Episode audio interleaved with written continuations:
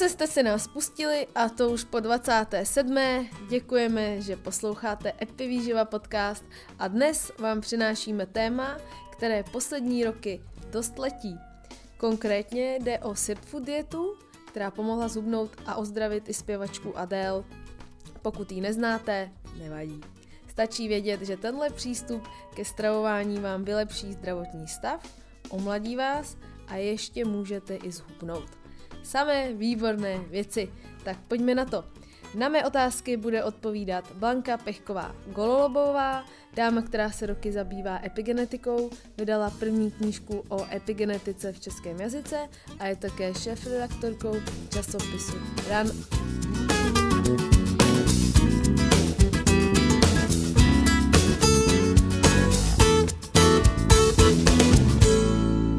Ahoj, Blani. Ahoj. Ženy a dieta to je asi dost takové téma, které letí napříč historií, nebo novodobou. Kolikrát už si držela dietu za svůj život? Hele, moc krát ne.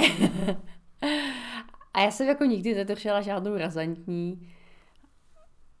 Svého času jsem de facto držela přerušovaný půst, když mi bylo 20 a ještě jsem nevěděla, že se to jmenuje, jmenuje přerušovaný půst. tak kdyby někdo poradil, jako že nemám jíst po čtvrtý hodině, když chci zubnout, tak jsem to dodržovala. A jako zubla jsem tehdy, no, nějakých třeba 8 kilo. Za jak dlouho? Nevím, za rok. Tak nějak. To jako... je to zdravé hubnutí, no. o které jsme mluvili. No a pak tak nějak jsem vždycky to tak nějak jako držela, že když jsem něco přibrala, tak jsem chvíli něco omezila, ale pak prostě nikdy jsem nezhubla jako žádnou, žádný, jako těch 8 kg bylo asi nejvíc, co jsem kdy zhubla, pokud nepočítám ty kila po porodu, že jo, který člověk mm. rychle nabil, rychle pozbyl, ale, eh, ale jako těch 8 kg tehdy v těch 20 byla asi největší, co jsem kdy zhubla, no. Tak já jsem 8 přibrala, když jsem držela dietu toho nějakého toho kytaristy ze skupiny, už nevím, jak se jmenuje, nějaký Jakub. Jakub nosí takový uh, číro barevný, nevím už teď, jak se jmenuje, ale kolegyně v práci držela dietu a cvičila podle něj a držela tu dietu a prosím pěkně zhubla 8 kilo. Tady kolegové chodí říkají, Danielo, vám to sluší a kde si, co si. Tak já jsem to držela 6 týdnů. Uh, v podstatě to byla taková keto dieta, a já jsem přibrala. Mě to vůbec nesedělo, ale vůbec. Bylo to pro mě něco hrozného. A tady rodiče mi říkali, vidíš, to, to, to není pro tebe, ty nejsi takový ten úplně masový typ. Hele, a já, já to prostě zkusím. A prostě bylo to poprvé, a napo- nebo po několikáté a naposled, co jsem experimentovala, protože vlastně následující tři až čtyři měsíce jsem měla dost velký problém pozřít maso, protože jsem tak za šest týdnů přejedla tím masem, že mi z něho bylo fakt jako zlé. Mm. A naopak jedla jsem jenom vlastně ovoce a zeleninu a hrozně mi to chybělo. I když jenom jakoby těch šest týdnů jsem to měla omezeně. No. Jako základní zásada, když člověk se snaží zhubnout, je, že musí nastolit takový režim, který je prostě udržitelný dlouhodobě. A musí hubnout pomalu, protože jakmile hubne rychle a dá si nějaký jakoby, režim, který prostě je extrémně omezující, tak on to jako chvíli vydrží, jak ty kila jdou dolů, tak je to jako strašně motivační, všichni mu říkají, jak dobře vypadá, on je šťastný, že jo, jenomže prostě to se nedá udržet dlouhodobě a tělo se dostane prostě do toho jojo efektu, jakmile uh, začne jíst normálně a zač, přestane se třeba trápit s tím cvičením, který, který prostě nemá rád a teď si ho dávkoval v těch velkých kvantech, aby zhubnul a má pocit, teď jsem to, teď jsem to dokázal, už můžu přestat, že jo, a přestane a má to zpátky nahoře ještě s něčím navíc. Takže jako hubnutí by měl být prostě pomalej proces a měl by to člověk spíš směřovat tomu, aby jet jakoby zdravěji, nedělal žádný jako prostě stravovací ex, extrémy jsou skoro vždycky špatně, jo, že prostě počet lidí, kterým ty stravovací reži, extrémy dlouhodobě jako vyhovují, je poměrně málo. A jakmile se prostě něco zcela vyloučí ze stravy, tak většinou to bývá špatně. Eh, souhlas, u mě se to úplně potvrdilo a myslím, že ani nejsem vlastně opravdu ten uh, typ člověka, který by se mohl jako stravovat vlastně hlavně masem. A, a kdyby jsem nebyla hloupá a víc by jsem poslouchala své tělo, tak prostě, jak to dělám třeba teď, tak opravdu bych do toho nešla, protože jsem, po, po, jsem vlastně popřela všechny moje jako, takové normální zásady a to, na co mám chuť nebo nemám chuť přirozeně. tak se to ukázalo, no a té kamarádce to naopak sedělo na přesně ten typ. Jako když, když prostě někdo je takový ten typ, co mu víc vyhovuje ta rostlinná strava, to maso prostě obecně moc nemusí, tak eh, většinou v podstatě eh, ty výzkumy i říkají, že jako třeba veganská strava, že většinou vede k tomu, že člověk zhubne, tak eh, prostě když člověku víc vyhovuje rostlinná strava, tak by se neměl nutit do toho, aby prostě do sebe spal maso a vejce. Jako samozřejmě v malém množství to může být fajn, ale jako když to do sebe cpe jenom to, tak si fakt jako může i ublížit. No. Souhlasím a myslím, že tady vlastně v tomhle případě byl ještě jeden problém, že lidi eh, častokrát, který jako propagují různé diety a stravovací systémy, tak si vůbec neuvědomují, že když to sedí jim, tak to ale v žádném případě nesedí na celou populaci a vždycky jsou prostě lidi, kterým to jako nesedí, protože jsou úplně jiné typy, ale oni vlastně tou svojí tím svým náboženstvím okolo toho svého nápadu, který vymysleli, vydělávají na něm peníze, nebo třeba i nevydělávají na něm peníze, ale jsou tím tak chycený, že vlastně přesvědčí i lidi jako jsem já, který většinou jsou dost skeptický nebo kritický k věcem, ale já jsem se do toho tak namočila, viděla jsem tu kamarádku, mentálně jsem se přesvědčila, že to bude dobrý a představ si, že já jsem těch šest týdnů kontinuálně přibírala. Ale já jsem si myslela, že prostě ten šestý týden najednou, když to se dělo jí, tak to prostě budu, i já najednou tak budu. Ale ne. A tady je vidět vlastně co, jak vlastně ta omáčka, to náboženství okolo toho zahrálo i na mě, a asi v tu dobu by jsem byla náchylná vejít do nějaké sekty, evidentně. Ale jako je to tak, že všechno já na sebe prásknu, co se mi povedlo jako kdysi. To bylo úplně jako na začátku, vlastně těsně po revoluci, jak tady jako začali, začal ten divoký kapitalismus. Jo. A e, člověk jako nebyl připravený na to, že někdo prodává něco, co nebude fungovat. A já jsem tehdy jako paradoxně, jako když se podívám jako na svoje fotky z té doby, já jsem byla štíhlá holka, já jsem měla jako hodně svalové hmoty, takže jako samozřejmě jsem nebyla žádná vychrtlá tyčka, ale prostě byla jsem v podstatě štíhlá holka, ale měla jsem pocit, že jsem tlustá samozřejmě, jak to v tomto věku bývá, že když v 89. mě bylo 16, že byla jsem ve třetíku na Gimplu, to je takový ten kritický věk, takže jsem prostě byla přesvědčena, že jsem strašně tlustá, že prostě strašně potřebuji zubnout. Ale protože jsem vždycky ráda jedla, tak, tak samozřejmě jako ta představa, že by člověk zhubnul, jako nějak a nemusel omezovat to jídlo, tak jako byla velice lákavá. A tehdy eh, byl katalog, že jo, tehdy ještě neexistovaly e-shopy pro mladší posluchače. tehdy se e, do Česka vtrhly prostě zásilkové katalogy. A vycházel tady katalog, jmenoval se Jana už to zná. A já jsem si tam nějakých těch 17-18 letech jsem se tam objevila úžasnou věc. Náušnice na hubnutí. Hele. Byla to taková klipsnička s takovým magnetem. A to se mělo dát na nějaký konkrétní bod, který tam byl jako namalovaný. A prostě ten magnet působil na ten akupresurní bod, na ten akupunkturní bod a člověk hubnul bez toho, že by se jakkoliv omezoval. Tak jsem si říkala, jo, to prostě musím mít, tak jsem si to tenkrát koupila. Nasadila jsem to a teď jsem čekala, že jako přijde. začnu hubnout. jako nehubla jsem, ale po nějaký době mi začalo pobolívat to ucho. Já jsem říkala, to jako musím vydržet, toto prostě potřebuje ten akupunkturní bod, prostě potřebuje pořádně nastimulovat. Ale prostě bolest jako ucha se zvyšovala. A uh, už mi to začalo jako narušovat spánek, tak jsem říkala, hele, musím to odstranit, tu náušnici. A teď mi to jako bolelo, nešlo to sundat.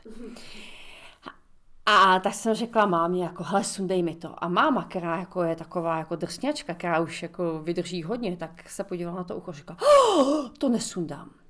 Já, mě ta náušnice skoro prorostla skrz ucho. Takže výsledek byl, že jsem jela do, do krče na chirurgii, kde mi chirurgicky odstraňovali náušnici. A já jsem pak chodila se zapačovanou hlavou. Když se někdo ptal, co se ti stalo? Jo, jsem měla takový úraz.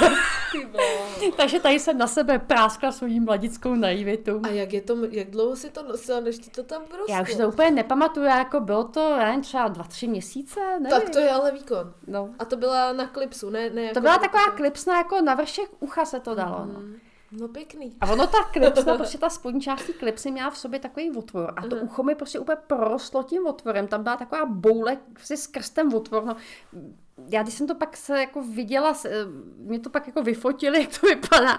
Když jsem to viděla, to, to byl fakt jako strašný pohled. Jo. Ty bláho. Takže jako jsem takový příklad Jak, ale... toho, jak se to nemá dělat. ale já myslím, že jako hodně lidí má podobnou zkušenost, ať už s hubnutím nebo s čímkoliv, že se prostě na cokoliv eh, nachytí. Já mám ve svém okolí taky člověka, který je prostě eh, jako rychlý spalováč, víš, jako masový typ a všechno a protože mu někdo, už je to díl, třeba 12-10 let, mu nakecal, že prostě vegetariánství a najednou na YouTube podíval se na spoustu různých dokumentů a prostě teď to koukáš, teď to studuješ, nějakou dobu se třeba rozhoduješ k tomu kroku, že začneš dodržovat nějakou, nějaký nový typ jídla nebo cokoliv, cvičení a podobně.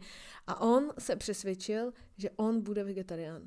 A teď uh, já jsem se s ním potkávala jako na sportovišti, prostě když jsme jako se to, a on vypadal prostě furt- hůř a hůř a jeho pleť byla prostě strašná, vypadal vyšuměle, prostě ve 20 dv- třech letech vypadal jako stařík pomalu, jo, prostě vůbec mu to nesedělo. A ještě vlastně ode mě chtěl nějaké doplňky stravy. Vlastně pro vegetariány, víš, jako takový ty spirulíny a říkám, tak ne spirulínu, dej si spíš chlorelu, to je prostě spíš jako, ještě jako pro tebe ne, já chci tohle, chci mladý ječmen, chci spirulínu a tak prostě pak mi říkal, že měl průjmy a jako to a že prostě když se mu, když se mu dělal jako vyrážky na obličeji, jo, což prostě podle mě jako by byly jako projevy toho těla, že opravdu mu to nesedí. A on Tak- se říká, tělo se čistí. Tělo že? se čistí, já se čistím, už to jde to všude má, ze, ze zadku, ze předku, o, prostě teď už i přes kůži, já jsem byl tak skažený prostě a nakonec eh, přestal jakoby jíst, protože ty vegetariánské věci mu tak nechutnaly, že on prostě řekl, že já jsem radši už pak ani nejet. Takže a, pak nějak ho osvítilo a najet se. Hm. A vlastně, že jo, další dva, tři dny po- pochopoval, že to nebylo ono a že prostě pomalu se začal stravovat tak normálně, že jo, jak předtím a už jako, a řekl, to byla teda omáčka. To mě teda chytilo, jo, prostě jenom to, že se vlastně ta hlava ho o tom přesvědčila, to tělo dlouho drželo, třeba půl roku, ale už se podle mě jako rozpadal v základech. Hm. Ono jde o to, jak to taky ten člověk pojme, že?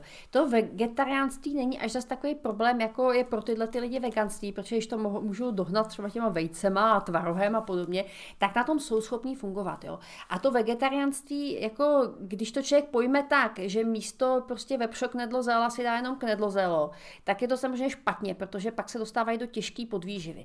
Ale pokud se to tak jako pojme, tak jako rozumně, tak ono to vegetariánství většinou vede k takovému celkovému ozdravění jídelníčku. Většinou začnou líst ty lidi vlastně celozrnní obiloviny, luštěniny, je v tom spousta vlákniny, o tom už jsme mluvili kolikrát, že prostě ta vláknina, že jíme strašně málo a když ji do toho jídelníčku přidáme, tak to fakt jako dělá zázraky s tím střevním mikrobiomem a přesto se prostě ozdraví celé tělo. Takže pokud to člověk jako dělá rozumně a spolu s tím vegetariánstvím jako ozdraví ten jídelníček a má tam dostatek těch bílkovin, tak se na tom dá fungovat i pro tyhle ty typy asi nějakým způsobem, jo. Ale eh, jako, když člověk má takovou jako panic, eh, jak by to říká, neovladatelnou chuti dát si maso, tak je to většinou jako důkaz toho, že to tělo to potřebuje, jo. Takže Ale jak říká Igor Bukovský, není umění nejíst maso. Je umění si navařit tak, aby si to maso teda nemusela jíst, ale aby si zároveň že jo, měla uh, všechny důležité jako živiny nějakým způsobem vyváženě, i když já si myslím, že prostě občas to maso by si člověk měl dát třeba hovězí kvůli obsahu železa, protože tam je čtyřvaž, čtyřvazné železo, to se líp že jo, váže do krve a líp to funguje, než když si dám tady železo ze špenátu nebo nějaký doplněk stravy.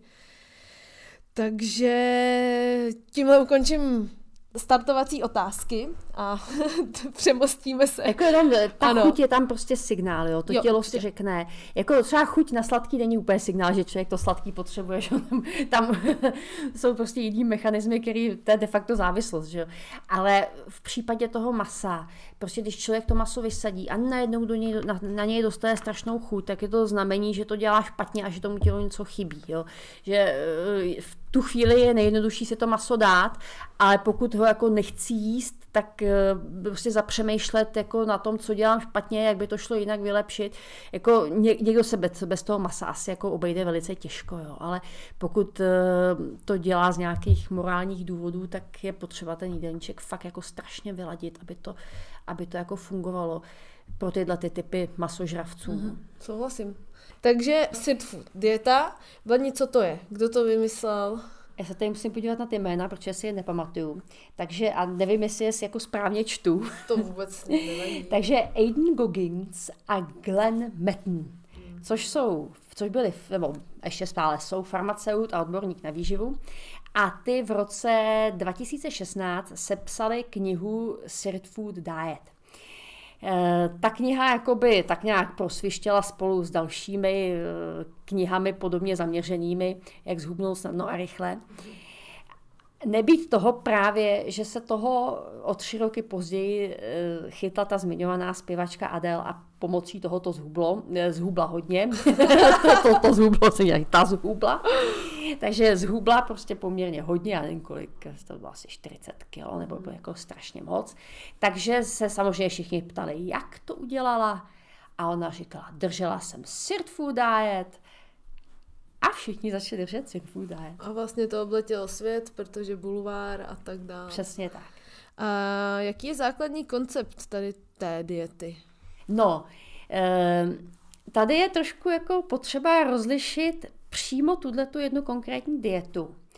A to takzvané sirt food, to znamená potraviny, které jsou nějaké, nějakým způsobem schopné potvořit v těle tvorbu sirtuinu. E, nejdřív vysvětlím to, co jsou to sirtuiny a proč jako je dobrý je podporovat. Mm. Sirtuiny jsou enzymy, které plní v těle eh, strašně moc důležitých funkcí. Eh, v první řadě jsou to dost významné takzvané histon deacetylázy, to znamená, že jsou nutné proto, aby v těle probíhala jedna z klíčových epigenetických reakcí deacetylace histonu. Eh, jedním, prostě aby správně byly zapnuté a vypnuté určité geny, které zapnuté a vypnuté být mají. A což je předpoklad pro to, aby tělo správně fungovalo a bylo zdravé. Takže právě ty sirtuiny jsou důležité regulátory těch epigenetických reakcí v organismu. Eh, jsou hodně známé tím, že jde o aktivátory mitochondrií. Oni jsou nezbytné pro vznik nových mitochondrií a udržování funkce těch stávajících. A to souvisí právě už s tím zmiňovaným hubnutím, protože mitochondrie jsou energetická centra buňky, říká se jim někdy buněčné elektrárny. Probíhá v nich přeměna živin na energii. Takže to, když máme nějaký energetický výdej, tak ho máme proto, nejen pro, ne proto, že zrovna sportujeme, ale proto, že naše mitochondrie vytvářejí energii, kterou ty svaly využijí pro tu práci. Kdyby ty mitochondrie tam nebyly, tak ty svaly by nemohly dostatek, eh, neměly dostatek energie a nemohly by vlastně vykonávat tu svou svoji svalovou práci. E, ale mitochondrie jsou nutné pro tvorbu energie ve všech tkáních napříč tělem, to znamená, když jsou třeba dysfunkční mitochondrie v mozku, tak to může mít za následek zhoršenou mentální výkonnost a vznik různých onemocnění, které souvisí s mozkem. Mitochondrie v játrech, když jsou dysfunkční, tak přestávají fungovat játra. Prostě jakákoliv tkáň, když nejsou funkční mitochondrie, tak jakoby ztrácí svoji funkci. Vznikají tam různé nemoci a poruchy a podobně protože ta tkáň nemá dostatek energie pro svoje fungování. A s hubnutím to souvisí tak, že když ty mitochondrie ne- neprodukují dostatek energie napříč celým tělem, tak se nám snižuje energetický výdej. E, takže vlastně tím, že ty sirtuiny nastartují tvorbu nových mitochondrií, tak tím nám pomáhají zvýšit energetický výdej. Ale další věc je, že to tím ozdravuje celé tělo a funkce mitochondrií je důležitá i v procesech stárnutí. Že jeden z vlastně principů stárnutí nebo těch procesů, které stojí za, za, za tím stárnutím, je zhoršování funkce mitochondrií napříč celým tělem. Takže tím, že podporujeme v těle tvorbu sirtuinů, tak podporujeme funkci mitochondrií, všechno v těle nám funguje dobře a my e, stárneme pomalej.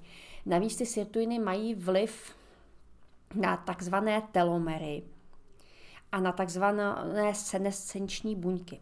Už jsme o tom tady taky několikrát mluvili v podcastech. Senescenční buňky, někdy se jim říká buněčné zombí, e, jsou buňky, které e, vyčerpaly svoje, svoje dělící cykly. Každá buňka má prostě omezený počet dělících cyklů, které může absolvovat. A potom buď zanikne, což je jakoby lepší varianta, nebo přejde do takzvaného senescenčního stádia, kdy se už dál nedělí a její funkce jsou narušený a když se ty buňky v těle hromadí, tak to tam překáží a způsobuje to různé problémy, zvyšuje to záněty v těle a všechno možný a je to zase další věc, která urychluje stárnutí toho hromadění senescenčních buněk. A ty sirtuiny mají vliv právě na takový koncový čudlíky na chromozomech, kterým se říká telomery. A ty mají důležitou funkci právě v té regulaci těch buněčných cyklů. Pokaždé, když se buňka rozdělí, tak se ty telomery o něco zkrátí. A když dosáhnou určité kritické hodnoty, tak už ta buňka se dál nemůže dělit. A ty sirtuiny pomáhají udržovat ty telomery delší, takže ta buňka je schopna absolvovat více buněčných cyklů a vlastně žije déle v dobrém zdraví, nepřejde do, té, do, do, do toho stádia té senescence. Eh, takže to je další věc. Eh, a pak jsou tam ještě další věci. Sirtuiny například zvyšují produkci dalšího enzymu, který se jmenuje AMPK, což je aktivovaná proteinkináza. A je to enzym, o kterém jsme už několikrát mluvili v souvislosti s, s diabetem například, ale i hubnutím, protože eh, ten enzym AMPK je nezbytný proto, aby se glukóza z krve dostala do svalů a v těch svalech prostě našla to využití jak co by zdroj energie. Takže když má člověk nedostatek enzymu AMPK, tak, se, tak eh, de facto to podporuje inzulinovou rezistenci. Ty, eh, ta glukóza se nedostane do těch svalů, nebo nejen do svalů, do všech buněk v těle, ale svaly jsou jakoby největší žrout glukózy, takže se většinou tady mluví eh, o tom v souvislosti se svalech, ale týká se to všech buněk těla. Takže ten, když je nedostatek toho enzymu AMPK, tak ta, ten přechod, to vstřebávání glukózy eh, neprobíhá dostatečně účinně, takže nám roste vlastně hladina glukózy v krvi, což vadí jak při diabetu, tak při hubnutí. Sirtuiny eh, jsou například důležitý v prevenci a léčbě artrózy, protože oni stimulují tvorbu chondrocytů z kmenových buněk. Chondrocyty jsou buňky chrupavky, chrání je před zničením, takže vlastně pro artrózu je typický nedostatek některých sirtuinů. Těch sirtuinů v těle celkem sedm, každý, každý má trošku odlišné fungování, ale jako většina z nich se podílejí eh, právě na tom energetickém metabolismu a na, to, na té prevenci předčasného stárnutí. Pomáhají také regulovat cirkadiální rytmy, ty sirtuiny, takže to se zase ty cirkadiální rytmy zase souvisí se zdravím úplně celého těla. Takže těch dobrých věcí, co ty sirtuiny v těle dělají, je strašně moc. Tudíž se vyplatí tu jejich produkci podporovat, ať už chceme hubnout nebo nechceme. Takže se buď stravovat, nebo je nějakým způsobem doplňovat třeba. Jo, e, v podstatě jsou určitá jídla, která podporují vylučování sirtuinů. A ta, na, na konzumace těchto jídel jsou, jako je založená i ta eh, sirt food dieta. A plus jsou samozřejmě doplňky stravy, které umí to samé, ale mnohem efektivněji. Tak a teďka teda jsi vysvětlila sirtuiny a řekneš teda o té sirt food dietě vlastně, jaký je že jo, ten základní koncept No, problém, problém té sirt food diety je to, že tak, jak jí tyhle ty odborníci vlastně pojali, ti její tvůrci, tak ona přesně odpovídá tomu, o čem jsem tady zpočátku mluvila, že by se přihnutí dělat nemělo. To znamená razantně omezit eh, energetický příjem a najet na systém stravování, který je dlouhodobě neudržitelný. Princip té diety je, že první týden se jí jedno jídlo bohaté na sirtuiny. A kromě toho piješ jenom zeleninové šťávy. Oh. Takže tam je energetický příjem kolem tisíce kilokalorií na den, což je 4200 kJ, což je pro normálního člověka jako řekněme polovina bazálního metabolismu nebo bazálního metabolismu, jakoby ne úplně bazálního metabolismu, ale toho běžného energetického výdeje, pokud to není jako aktivní sportovec, tak je to jakoby polovina toho jeho energetického výdeje. Takže opravdu extrémní omezení příjmu energie. Pak ty další dva týdny e, se to už jakoby ten kalorický příjem navýší, ale stále je jako poměrně jako výrazně ten deficit nižší, než by ne, vyšší, no, deficit je vyšší, takže příjem je nižší, než by měl být. Takže je to přesně to, že člověk zhubne rychle a pak jako to není schopen dodržovat dále a následuje zase obrovský jo efekt, pokud to jako nedrtí jako ty, ten režim dál. Tak ta sit food dieta trvá tři týdny? Ta sit food dieta trvá tři týdny eh, a je při ní extrémně nízký energetický výdej, eh, pardon, energetický příjem, takže je to přesně to, co by se v rámci jako zdravého hubnutí dělat nemělo. Eh, oni, oni jakoby eh, tvrdí, že ta seafood dieta že nevede ke ztrátám svalové hmoty, protože zaprvé tam jsou ty sirtuiny, které jako tu svalovou hmotu chrání a ještě k tomu se přidává nějaké cvičení, eh, které jako je v té knize rovněž jakoby popsáno. Takže to, když člověk cvičí, tak samozřejmě ztráty svalové hmoty se omezují. Ale nicméně těm ztrátám i tak jako tak dochází a k, k velkému zabržení metabolismu, protože vždycky, když se omezí razantně energetický příjem, tak dochází vlastně k zabržení metabolismu a pak se přesně po návratu k normálnímu stravování rozjede ten jeho efekt. Takže ta eh, podoba té street food diety, tak jak byla popsána v té knize, je něco, co by se rozhodně dělat nemělo eh, pokud eh, ta myšlenka jako podpořit tvorbu sirtuinů v rámci nějakého rozumného redukčního, redukčního režimu je dobrá, protože ty sirtuiny skutečně mohou jakoby eh, pomoci to hubnutí lépe nastartovat, zvýšit ten energetický výdej, ochránit tu svalovou hmotu, celkově prostě ozdraví ten organismus, zlepší ty procesy toho, mm, takové ty metabolické procesy, které jsem tam zmiňovala, třeba v souvislosti s tím enzymem AMPK, AMPK to využití glukózy, ten, ale ten AMPK jako zlepšuje i tvorbu energie z tuků, jo, takže ty sirtuiny skutečně mohou hubnutí výrazně podpořit ale mělo by to být součástí nějakého rozumného redukčního režimu, který zahrnuje mírné omezení energetického příjmu, celkové ozdravění jídelníčku a pohyb. Takže vlastně jsme to dost vyhejtili. a k tomu, jak dopadla zpěvačka Adele, se třeba dostaneme později. Můžeme vůbec vlastně říct, že pokud se člověk zúčastní té tří týdenní výzvy, dejme tomu, jo, nebo je to food dieta, té tří týdenní diety, má to vůbec nějaký přínos?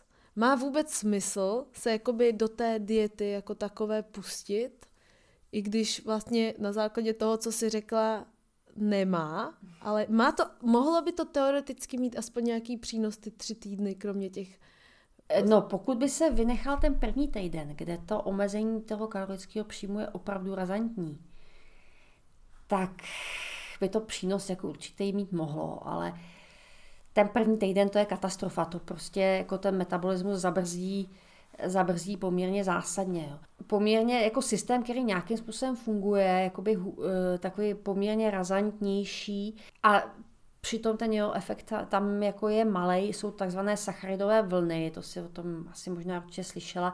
Tam to vlastně spočívá v tom, že už jsme se o tom bavili i v podcastu o hubnutí. Jo, dva dny, dva dny vyloučíš sacharidy, a já teďka přesně nevím, jak tam jsou ty počty, počty dnů, ale mám pocit, že je to zhruba pak, že dva dny sacharidy úplně vyloučíš.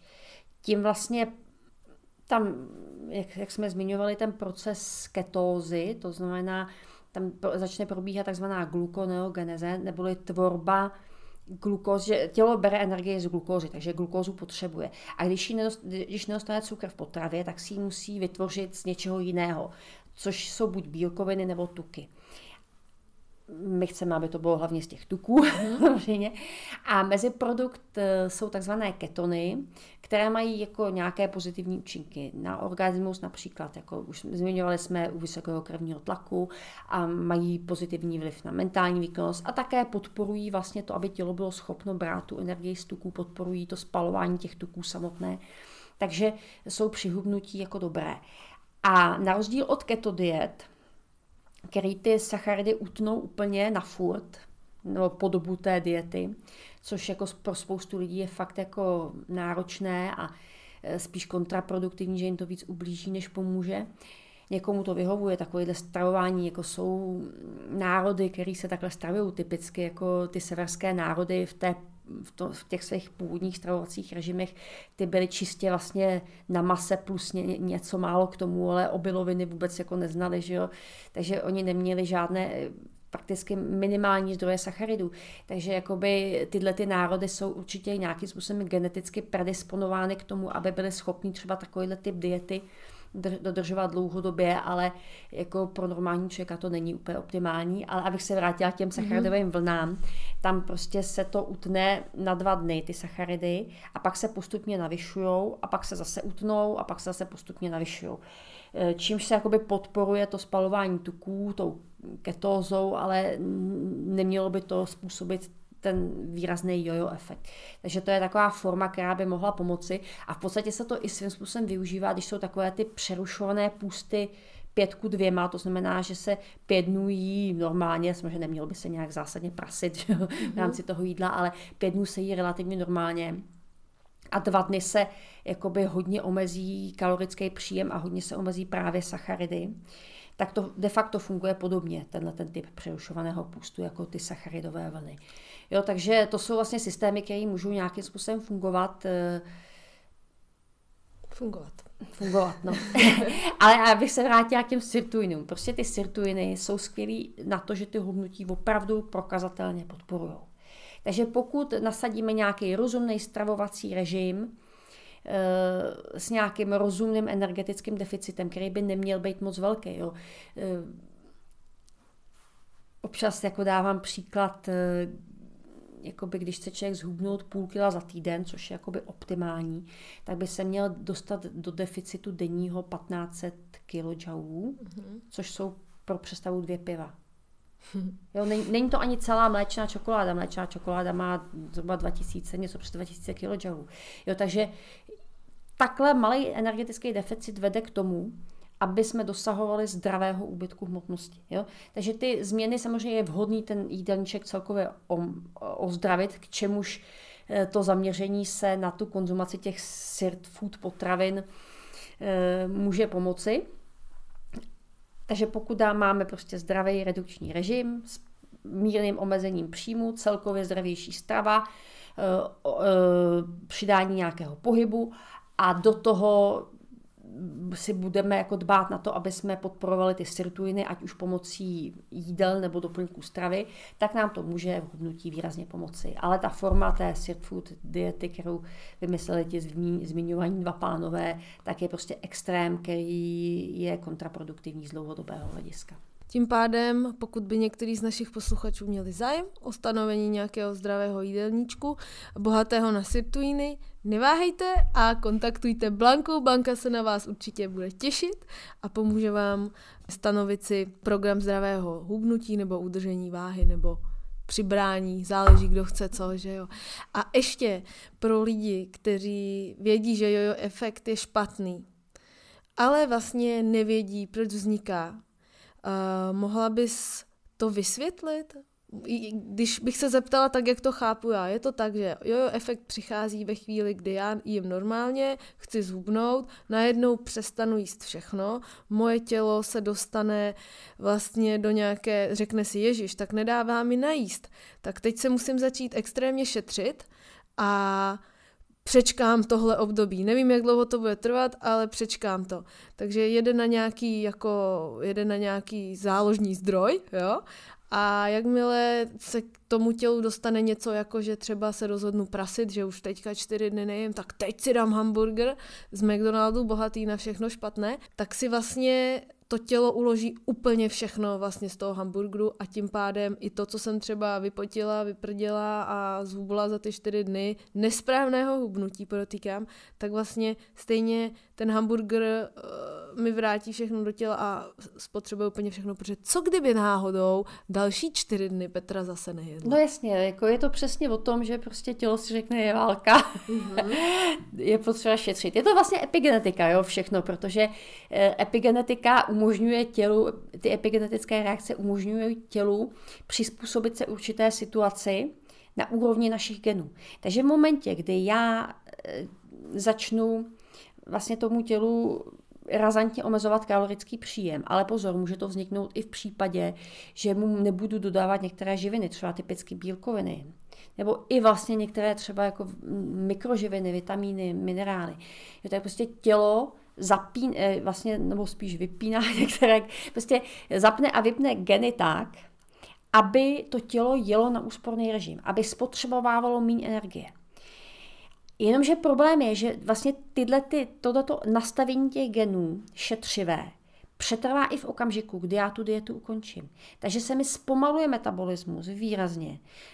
Ten energetický výdej se extrémně snižuje a když začnu jíst tak, jak jsem jedla předtím, tak ta váha letí obrovsky nahoru. Jo, takže eh, často právě ty lidi nejenže přiberou to, co schodili, ale i něco nad to, protože ten organismus prostě šetří dál, má pořád tu válku. Dostala jsi se i k dlouhodobým výsledkům lidí, kteří sit food praktikovali? Víme eh, něco? Hele, koukala jsem se na to a oni de facto jako nic moc výzkumy na to žádný nejsou. Jo, oni ty autoři té knihy tam citují jakoby výzkum, ale je to takový výzkum v úzovkách. Jo. Je to v podstatě, tam jako zkoumali lidi jako v jejich vlastním fitku, který to podstupovali. A e, samozřejmě výsledek byl, že zhubli, že jo, protože jako když nastolíš takovýhle stravovací režim, tak jako zhubne každý, že jo. Ale e, nesledovali je potom už dál a e, vlastně při, při, když jsem se připravovala na tenhle ten na tenhle ten podcast a přečetla jsem si tuhle tu otázku, tak jsem si říkala, musím se na to podívat, jestli něco je a opravdu jsem jako nic nenašla, nic zásadního, co by mapovalo jako další vývoj těchto těch lidí, jak dopadly po té, co tu dietu drželi, tak jako to neexistuje. No. Existuje spousta výzkumů na to, jak ty sirtuiny opravdu to hubnutí podpoří. To, to jako opravdu uh, potvrzené je. Ale konkrétně na tuhle extrémní formu diety uh, prostě ty výzkumy žádné, které by to podporovaly, jakože to má dlouhodobý efekt, tak bohužel jako neexistují. A víme, jak teď vypadá Adel? Zhubla 40, tak asi to nedržela tři týdny, to by Hele, bylo asi nějaký extrém. Já vlastně ani nevím, já jak jako... Nesleduješ. Já ten bulvár moc nesleduju, vždycky to akorát slyším jí zpívat z rádia. No, Takže jako, já fakt jako nevím, jak teďka vypadá. Takže to je úkol pro vás posluchači, já ani nevím, v jakém roce to držela. Tak to... 2019 to bylo. 2019 to držela, zhubla 40 kilo, tak se můžete podívat, jak vypadá teďka, můžete srovnat fotky z bulváru před a po. Jo, a ještě, ještě tam je důležitý, eh, co bychom asi měli zmínit, co vlastně jako se přitom jí při té mm-hmm. dietě. Uh, ono to jako bývá eh, jako popularizováno slovy, je to dieta, při které můžete červený víno a čokoládu. To jsem četla, ano. Většinou v těch bulvárních, bulvárních plátcích je to takhle v tom titulku dieta, při které můžete červené víno a čokoládu. Většinou je to tam takhle jakoby prezentováno. Červené víno je tam zmiňováno proto, že ono obsahuje resveratrol, což je vlastně barvivo eh, s mnoha epigenetickými účinky pozitivními a mimo jiné eh, je to aktivátor sirtuinů, aktivátor mitochondrií, takže jako resveratrol je z tohoto pohledu super. Problém je ale v tom, že aby ty sirtuiny byly aktivované opravdu účinně, tak taková minimální denní dávka je 40 mg. A, to ale nechci vypít tolik vína. To nechceš, protože to je zhruba 10 až 12 litrů vína. jo, takže to červené víno, ano, je tam resveratrol, a, ale je k tomu potřeba dodat to ale, aby to aktivovalo sirtuiny, musíš vypít tolik vína, že tě to zabije. No ale eh, když teda by to teda člověk bral třeba ten resveratrol v těch kapslích, tak ale i kapsle neobsahují 40 mg. Obsahují, ty vaše mají myslím dvoustovku? Aha, miligramů. Miligram. já si představuju gramy. To by bylo špatný. jo, ten, ten resveratrol se dávkuje ta, těch 200 mg denně je taková ta jakoby nejnižší pre, účinná preven, preventivní dávka spíš. A v momentě, kdy chceš jako něco už léčit, tak se tak jakoby, řekla bych, takový minimum těch 400 mg za den. Že pokud je to 200, ty, pokud ten váš resveratrol má 200 mg, jestli si to dobře pamatuju, tak by to znamenalo jako dvě tablety resveratrolu denně by měly stačit a Resveratrol Epigemic. To jsme zmínili. Červené víno. A co ta čokoláda? Eh, čokoláda, eh, čokoláda jako je bohatá na polyfenoly. Ale samozřejmě to chce kvalitní čokoládu s vysokým podílem kaká, protože... Žádná milka. žádná milka. Milka je takový extrém, protože ta je fakt jako nechutně sladká, mm-hmm. takže tam těch cukrů je tolik, že to nějaké pozitivní efekty těch polyfenolů mnohonásobně eh, přebije. Takže prostě dát si malé množství e, kvalitní hořké čokolády s vysokým podílem kaká je zdravý prospěšná věc.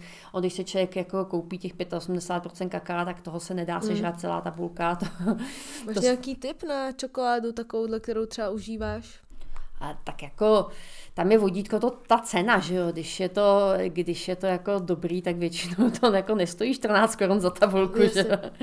Já můžu doporučit značku Powerlogy, dělají dva typy, dělají 70%, tam je johříšek, je taková sladší, takže tuhle asi ne v Sweet Food dietě a pak mají i s vyšším obsahem a myslím, že to je 85, teď bych hala, ta není tak sladká a je to teda solidní nakopávač i při sportu, mm. takže tu bych mohla doporučit.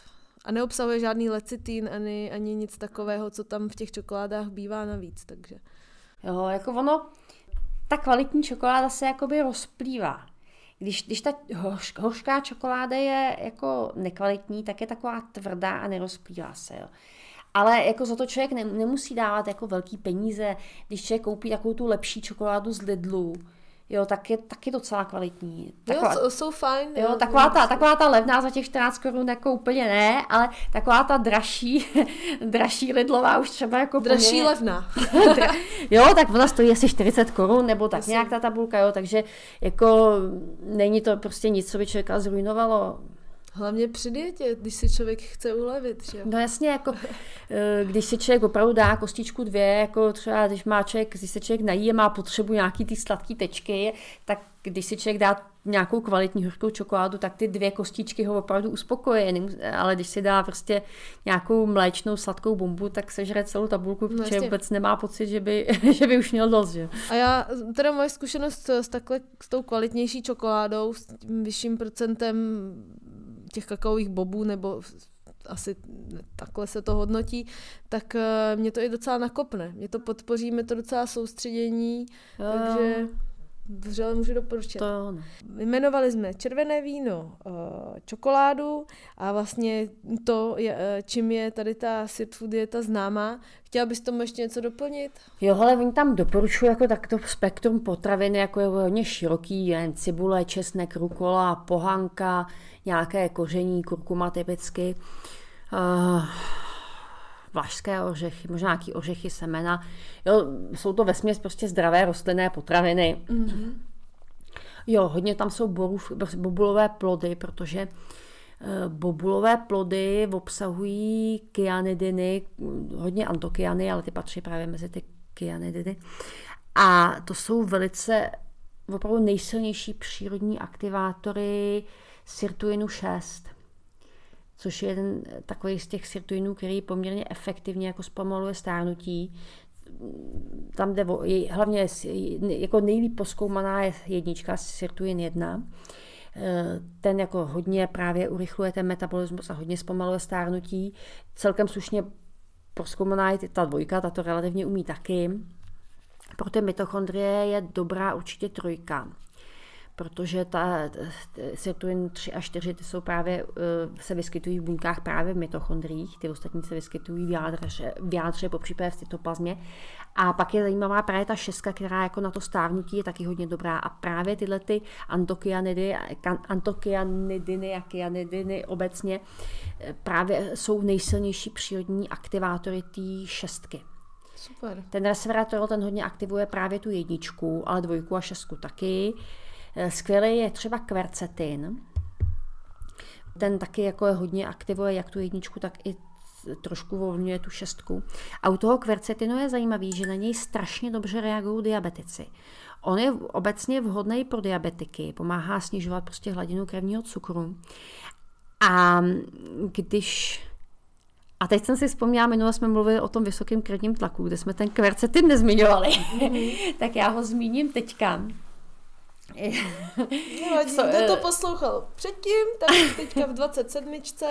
tak ten kvercetin právě e, velké jako úspěchy se snižování krevního tlaku, krevního tlaku byly u diabetiků, protože e, jak jsme zmínili, krevní tlak souvisí s inzulinovou rezistencí a tím, že se těm diabetikům díky kvercetinu snížila inzulinová rezistence, tak tím dobře právě reagovali snížením krevního tlaku. Prostě na snížení krevního tlaku ten kvercetin lépe fungoval u těch diabetiků než u, nedi, už než u těch nediabetiků. Mm-hmm.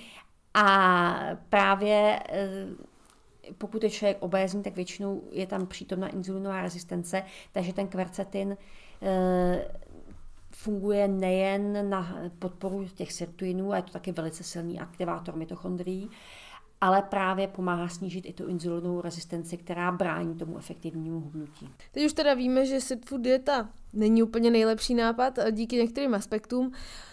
Podpořit eh, přírodně aktivaci sirtuinu se ví jako super nápad.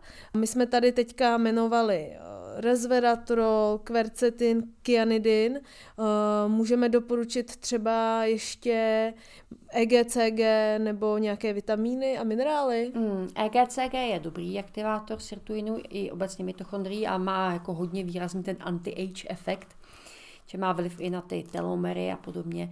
Takže to je takový jako hodně širokospektrálně působící epigenetická živina, která funguje mimo jiné i přes ty sirtuiny ale jako je hodně významná tím, že opravdu efektivně ovlivňuje všechny ty epigenetické reakce v pozitivním slova smyslu. Kurkumin to samé. Dobrý aktivátor sirtuinů je kyselina elagová. Ano, co to je? E, to je látka, která je obsažená například v granátovém jablku nebo v maralím kořenu. Co jsme ještě zapomněli? Přemýšlím, jo, vitamíny C, D3 určitě, myslím, Minerály, že selen. Zinek, selen, ano. A co třeba naše oblíbená Omega-3. Omega-3. také jo. patří mezi aktivátory sirtuinu, ale e, tam to není, zatím to tam není prokazatelně, je to čistě jako na nějakých e, pokusech na zvířatech zatím mm-hmm. potvrzený, tam, tam ty výzkumy na lidech zatím chybí, ale předpokládá se, že to bude fungovat i u lidí. Vyčetla jsem u tebe ještě, že fisetin, a to nevím, co je. Fisetin je eh, látka, která je podobná kvercetinu, je to taky polyfenol a jeho takovým nejvýznamnějším zdrojem jsou jahody. Takže ten, kdo není alergický, tak... Jo, a ten je, kromě toho, že aktivuje sirtuiny, tak je to jedna z takových těch taky hodně substancí, které zpomalují stárnutí. A ještě bych dodala jednu důležitou věc, eh, zmiňujeme opět jako u každého tématu, ale pohyb. Eh, pohyb obecně eh, nám množí v těle mitochondrie, hlavně pokud je to aerobní pohyb, protože to je princip, jeden z principů adaptace na zátěž, tím, že nám roste výkonnost, tak eh, vlastně k tomu, aby sval mohl vykonávat nějakou práci, tak k tomu potřebuje energii a tudíž k tomu potřebuje mitochondrie.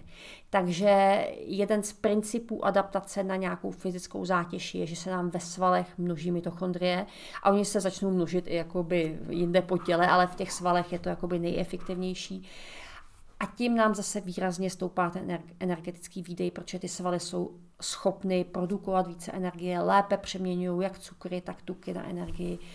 Klesá nám tím inzulinová rezistence, takže ten pohyb eh, na ty sirtuiny má velice kladný efekt. A ještě teda jsem našla ženšen pětilistý OPC. Ženšen pětilistý eh, aktivuje sirtuiny a hlavně velice efektivně aktivuje právě ten enzym AMPK, o kterém jsme mluvili, že je tak důležitý pro diabetiky, ale i třeba pro sportovce, protože eh, samozřejmě, když běžíš, tak potřebuješ, aby se ta glukóza dobře do těch svalů dostávala a ty mitochondrie ji mohly přeměňovat jako na tu, na tu energii. Takže vlastně eh, produkce AMPK zvyšuje i výkonnost a ten ženčen pětilistý je velice silný aktivátor právě tady toho enzymu. A přicházíme k naší nové rubrice Mýty a zajímavosti. Zase Blanka, pokud bude chtít, může to okomentovat. Připravila jsem si tři. Dneska to byla slabota, protože už, jak si říkala, vlastně není eh, na internetu nic extra ohledně sirtuínu, pokud nebudu počítat nějaké asi ty specializované články odborné z, já nevím, z Lancelotu nebo kde se to všechno Tak jako čerpá. těch článků o, o sirtuinech je hodně, eh, vlastně i těch jako odborných, ale ne, vlastně ne, nenašla jsem nic, co by dokazovalo nějakou dlouhodobou účinnost jo. food diety. Jasně. No a já mám něco z bulváru. Takže pro ty, kteří eh, to nevěděli a zajíma, chtěli by se zajímat, tak eh, řeknu vám to, co je na internetu. Experimentovali se sit dietou například i sestry Middletonové, což je vlastně, jedna, to jsou ty eh, princezna od, od Williama a asi její ségra, si myslím. A pak modelka Gigi Hadid i zpěvačka Adele, která díky ní zhubla téměř 40 kg, píše Harper's Bazaar uh, v únoru 2023. Nemám, já k tomu nemám co víc dodat, protože v podstatě už jsme řekli, že 40 kg najednou nebo za krátkou dobu je špatně a nevíme, jak to s Adele dopadlo, ale ještě zpívá.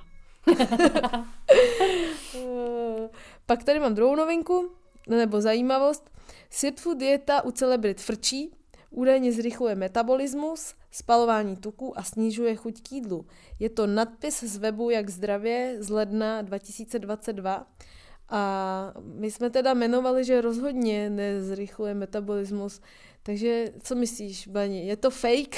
No takhle, sirtuji nezrychlují metabolismus. Mm-hmm. Jo? To je to, co, o, o čem jsme mluvili, že oni podpoří tu tvorbu mitochondrií. Mitochondrie můžou vyrábět víc energie, takže vlastně tím narůstá energetický výdej. Ale pokud k tomu zařadíme eh, razantní omezení energetického příjmu, takovéhle extrémní, tak zase jako to tělo je najede na šetřivý režim, takže ten pozitivní přínos sirtuinů se tady v tomto směru nejen vynuluje, ale jde ještě hluboko do mínusu. Jasně.